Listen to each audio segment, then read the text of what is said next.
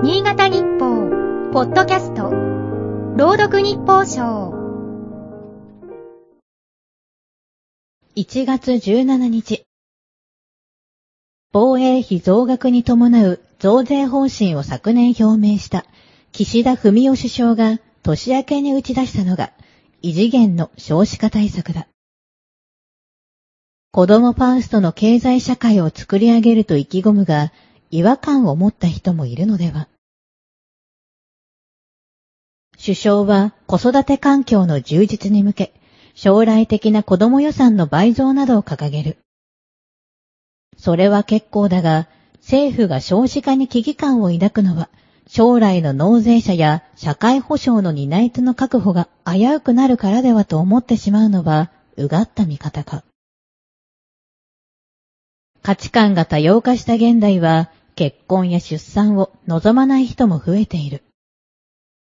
お上が少子化対策を声高に叫ぶほど、子供を持つのが当然という風潮につながらないか。そんな空気に息苦しさを感じる人もいるだろう。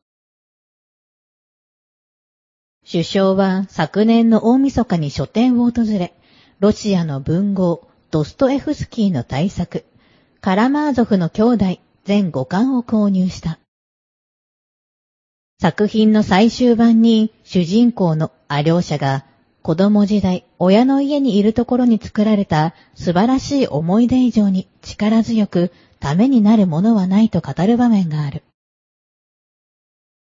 幼少期に周囲から愛された経験はその後の人生で困難を乗り越える力になると言われる。だが現実は親だけでなく保育士による虐待も明るみに出ている。子育てする側に心の余裕がなくなってきていると感じる。少子化対策を何も異次元と息巻く必要はない。子供たち一人一人が愛され大切にされる社会を実現する。それこそが長い目で見ると社会の活力維持や安定につながるのではないか。今日の日報賞は FM 角田山吉木ゆりが朗読しました。